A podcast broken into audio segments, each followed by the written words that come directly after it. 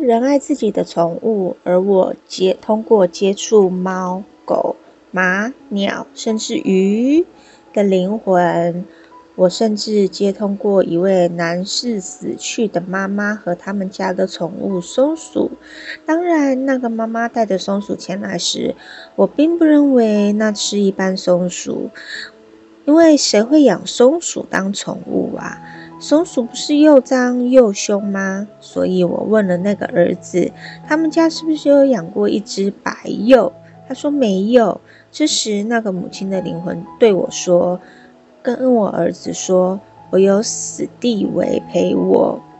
我传达了这段话，而那位先生居然差点从椅子上掉了下来。他们家不仅养大过一只叫史蒂维的宠物松鼠，而且松鼠火葬后的骨灰就放在他姐姐的壁炉架上，旁边是他的母亲的骨灰。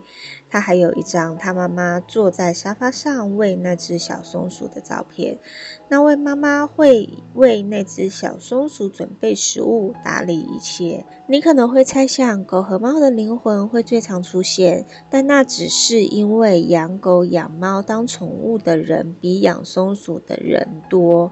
我可以听见狗在木质地板上走动，或是灵可能会向我显示个案不让狗咬玩具，或个案的宠物是如何去世的等等。如果个案对某个结束生命的决定做出了所有正确的选择，因此那只狗并没有受苦，那么灵也会告诉我。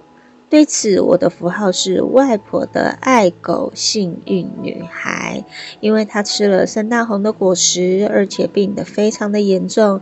虽然兽医认定她因此中毒了，可是外婆还是带她回家，因为她看起来并没有不舒服。幸运女孩康复了，又活了好多年。但灵其实不需要把动物带来，有时候动物会自己跑来，甚至有几次。我曾问到当事人是不是失去了一个孩子，因为我可以感觉到母亲和儿子之间的联系。不过那份联系又比人类与人类的联系疏远些。结果是当事人失去了一只爱的像小孩一样的狗狗。猫也经常发生这种事。猫和人其实是很黏的，动物跟小孩一样，与灵之间也有特殊的关系。它们的脑子不像我们塞得满满满，所以比我们更容易看见并感受到灵。下一次你的猫似乎对着空气喵喵叫，或爱狗的脑袋看起来仿佛一颗跳蛋的钢珠时，就向灵打个招呼吧。简单来说，就是你家养的宠物猫猫狗狗，它们是可以看见灵体的。而作者他就说，我的两只狗分别叫路易威登和彼得詹姆士。彼得就像一个人一样，经常会与灵对话。我称它为猎灵犬。它常常会躺在楼梯上，一颗脑袋悬在楼梯边，然后一会汪汪叫，一会嗯哼嗯哼。还会发出怪异的声音，我认为那是因为能量徘徊在楼梯间。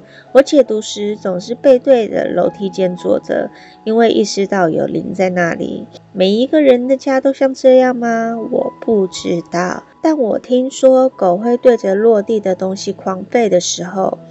何况在某次解读时，有位小朋友也看见灵在楼梯上。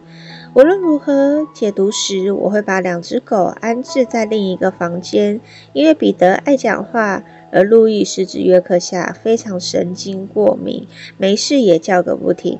他无法安静地坐着，所以我认为他有感觉到灵，并不是我看到灵才注意到我的狗对灵狂吠。有许多能量围绕着我，多到我并没有注意到那种关联。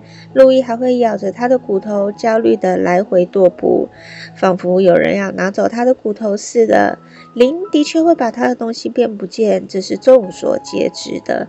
可怜的路易，那实在是一种刁钻的捡骨头游戏呀！谢谢你收听今天的灵魂疗愈室，今天的故事就分享到这里。所以你们家的猫猫狗狗会看见灵，他们会对着空气狂叫，那是很正常的现象，就代表你们家有灵体出现喽。那如果有任何问题的话，欢迎你们上脸书搜寻西塔塔罗灵魂疗愈，期待跟你们有更多的分享哦。拜拜。